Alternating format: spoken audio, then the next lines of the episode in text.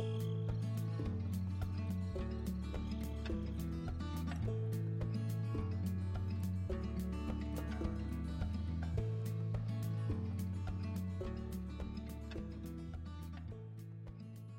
सुन रहे हैं बस ऐसे ही। जो हम सोचते हैं, जो हम लिखते हैं, जो बनाते हैं, वो दूसरों से साझा करना आसान नहीं होता। शायद उन्हें समझा पाना आसान नहीं होता। फिर हम शायद डरते भी हैं। किसी को पसंद आएगा कि नहीं? कोई समझ पाएगा कि नहीं? तो मैंने सारी हिम्मत बटोर कर ये डिसाइड किया कि जो लिखती हूँ वो सुनाऊँगी भी। तो नाम रखा, बस ऐसे ही। फिर आपने वक्त निकाल कर सुना तो अच्छा लगा। मुझे याद है बचपन में जब मम्मी कवर चढ़ाया करती थी किताबों पर। तो मैं बैठकर हिंदी की सारी किताबें एक बार में पढ़ जाती थी। और जितनी अंग्रेज़ी समझ में आती थी, थोड़ी बहुत वो भी।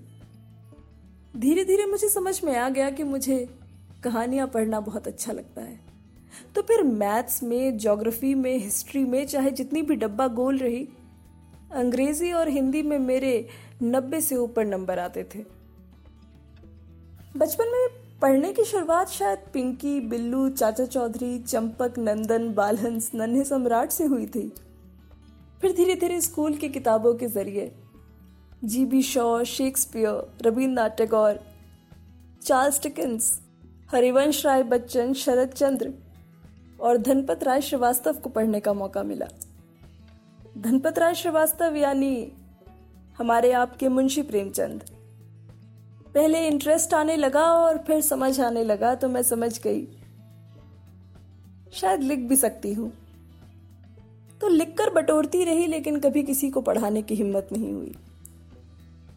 पर आज 31 जुलाई है और 1880 यानी कई कई कई कई कई साल पहले, जैसे बताया मैथ्स खराब है तो कई साल पहले, आज ही के दिन, धनपत राय श्रीवास्तव, यानी मुंशी प्रेमचंद्र का जन्म भी हुआ था। वाराणसी में तो फिर आज मैं अपना लिखा नहीं पढ़ सकती। तो आज मैं उनका लिखा पढ़ूँगी। ये कहानी मैंने बचपन में पढ़ी थी। कोर्स की बुक में थी। बड़े घर की बेटी। यूँ तो मुझे मुँह जबानी याद है, पर आज मैं उनकी किताब से दोबारा देखकर पढ़ूँगी।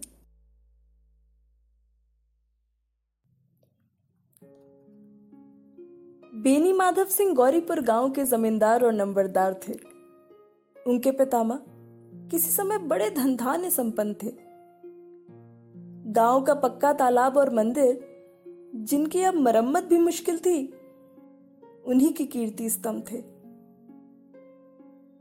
कहते हैं, इस दरवाजे पर हाथी झूमता था। अब उसकी जगह एक बूढ़ी भैंस थी। जिसके शरीर में अस्थि पंजर के सिवा और कुछ शेष न रहा था। पर दूध शायद बहुत देती थी, क्योंकि एक ना एक आदमी हांडी लिए उसके सर पर सवार ही रहता था। बेनी माधव सिंह अपनी आधी से अधिक संपत्ति वकीलों को भेंट कर चुके थे। उनकी वर्तमान आय एक हज़ार रुपए वार्षिक से अधिक ना थी। ठाकुर साहब के दो बेटे थे। बड़े का नाम श्रीकंठ सिंह था। उसने बहुत दिनों के परिश्रम और उद्योग के बाद बीए की डिग्री प्राप्त की। अब एक दफ्तर में नौकर था। छोटा लड़का लाल बिहारी सिंह, दोहरे बदन का सजीला जवान था। भरा हुआ मुखड़ा, चौड़ी छाती। भैंस का दो सेर ताज़ा दूध, वो उठकर सवेरे पी जाता था। श्रीकंठ सिंह की दशा बिल्कुल विपरीत थी। इन नेत्र प्रिय गुणों को उन्होंने बी ए, इन्हीं दो अक्षरों पर न्यौछावर कर दिया था। इन दो अक्षरों ने उनके शरीर को निर्बल और चेहरे को कांतिहीन बना दिया था। इसी से वैद्य ग्रंथों पर उनका विशेष प्रेम था। आयुर्वेदिक औषधियों पर उनका अधिक विश्वास था। शाम सवेरे से उनके कमरे से प्रायः खरल की सुरीली कर्ण मधुर ध्वनि सुनाई दिया करती थी। लाहौर और कलकत्ते के वैद्यों से बड़ी लिखा पड़ी रहती थी। श्रीकंठ इस अंग्रेज़ी डिग्री के अधिपति होने पर भी अंग्रेज़ी सामाजिक प्रथाओं के विशेष प्रेमी न थे। बल्कि वो बहुधा बड़े ज़ोर से उसकी निंदा और तिरस्कार किया करते थे। इसी से गाँव में उनका बड़ा सम्मान था। दशहरे के दिनों में वो बड़े उत्साह से रामलीला में सम्मिलित होते और स्वयं किसी न किसी पात्र का पार्ट लेते थे। गौरीपुर में रामलीला के वही जन्मदाता थे। प्राचीन हिंदू सभ्यता का गुणगान उनकी धार्मिकता का प्रधान अंग था। सम्मिलित कुटुंब के तो वो एकमात्र उपासक थे। आजकल स्त्रियों को कुटुंब में मिलजुल कर रहने की जो अरुचि होती है, उसे वो जाति और देश दोनों के लिए हानिकारक समझते थे। यही कारण था कि गाँव की ललनाएँ उनकी निंदक थीं। कोई कोई तो उन्हें अपना शत्रु समझने में भी संकोच न करती थी। स्वयं उनकी पत्नी को इस विषय में उनसे विरोध था। ये इसलिए नहीं कि उसे अपने सास, ससुर, देवर या जेठ आदि से घृणा थी, बल्कि उसका विचार था कि यदि बहुत कुछ सहने और तरह देने पर भी परिवार के साथ निर्वाह न हो सके तो आए दिन की कलह से जीवन को नष्ट करने की अपेक्षा यही उत्तम है कि अपनी खिचड़ी अलग पकाई जाए। आनंदी एक बड़े उच्च कुल की लड़की थी। उसके बाप एक छोटी सी रियासत के ताल्लुकेदार थे। विशाल भवन, एक हाथी, तीन कुत्ते, बाज, बहरी शिकरे, झाड़ फानूस ऑनरेडी मजिस्ट्रेटी और ऋण जो एक प्रतिष्ठित तालुकेदार के भोग्य पदार्थ हैं, सभी यहाँ विद्यमान थे। नाम था भूप सिंह। बड़े उदार चित और प्रतिभाशाली पुरुष थे। पर दुर्भाग्य से लड़का एक भी ना था। सात लड़कियाँ हुई और दैव योग से सबकी सब जीवित रही। पहली उमंग में तो उन्होंने तीन ब्याह दिल खोल कर किए, पर पंद्रह बीस हज़ार रुपयों का कर्ज सिर पर हो गया तो आँखें खुली, हाथ समेट लिया। आनंदी चौथी लड़की थी। वो अपनी सब बहनों से अधिक रूपवती और गुणवती थी। इसे ठाकुर भूप सिंह उसे बहुत प्यार करते थे। सुंदर संतान को कदाचित उसके माता पिता भी अधिक चाहते हैं। ठाकुर साहब बड़े धर्म संकट में थे कि इसका विवाह कहाँ करें। ना तो यही चाहते थे कि ऋण का बोझ बढ़े और ना यही स्वीकार था कि उसे अपने को भाग्यहीन समझना पड़े। एक दिन श्रीकंठ उनके पास किसी चंदे का रुपया मांगने आया। शायद नागरी प्रचार का चिंता था। भूप सिंह उनके स्वभाव पर रीच गए। और धूमधाम से श्रीकंठ सिंह का आनंदी के साथ ब्याह हो गया। आनंदी अपने नए घर में आई तो यहाँ का रंग ढंग कुछ और ही देखा। जिस टीम टाम की उसे बचपन से ही आदत पड़ी हुई थी, वो यहाँ नाम मात्र को भी न थी।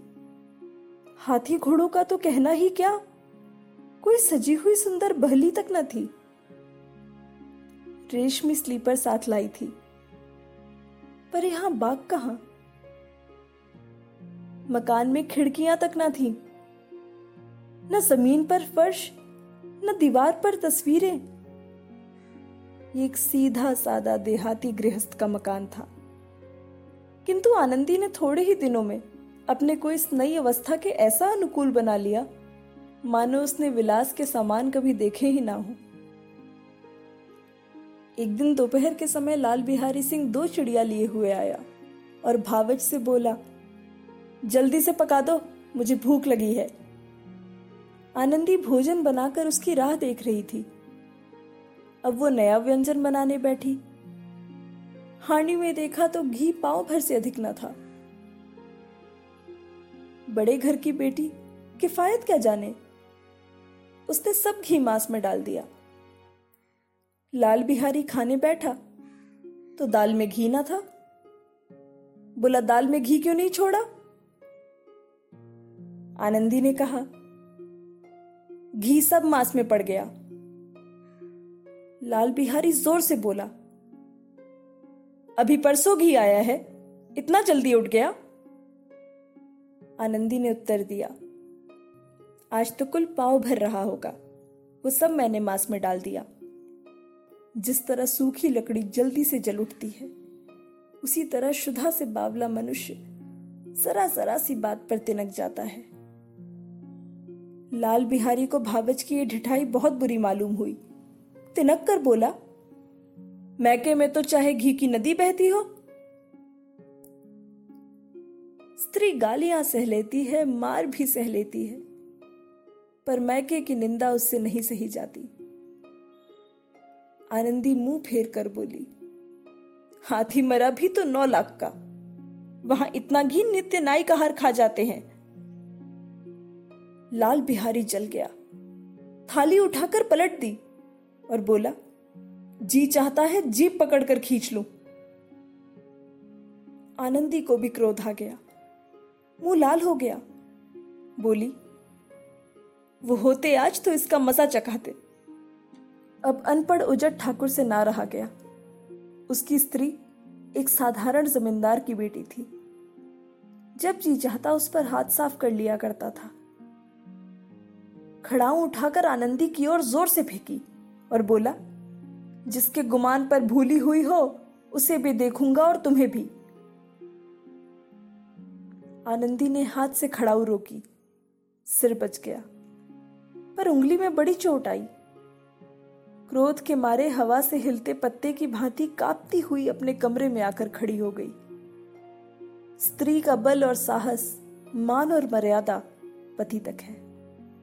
उसे अपने पति के ही बल और पुरुषत्व का घमंड होता है। आनंदी खून का घूट पीकर रह गई।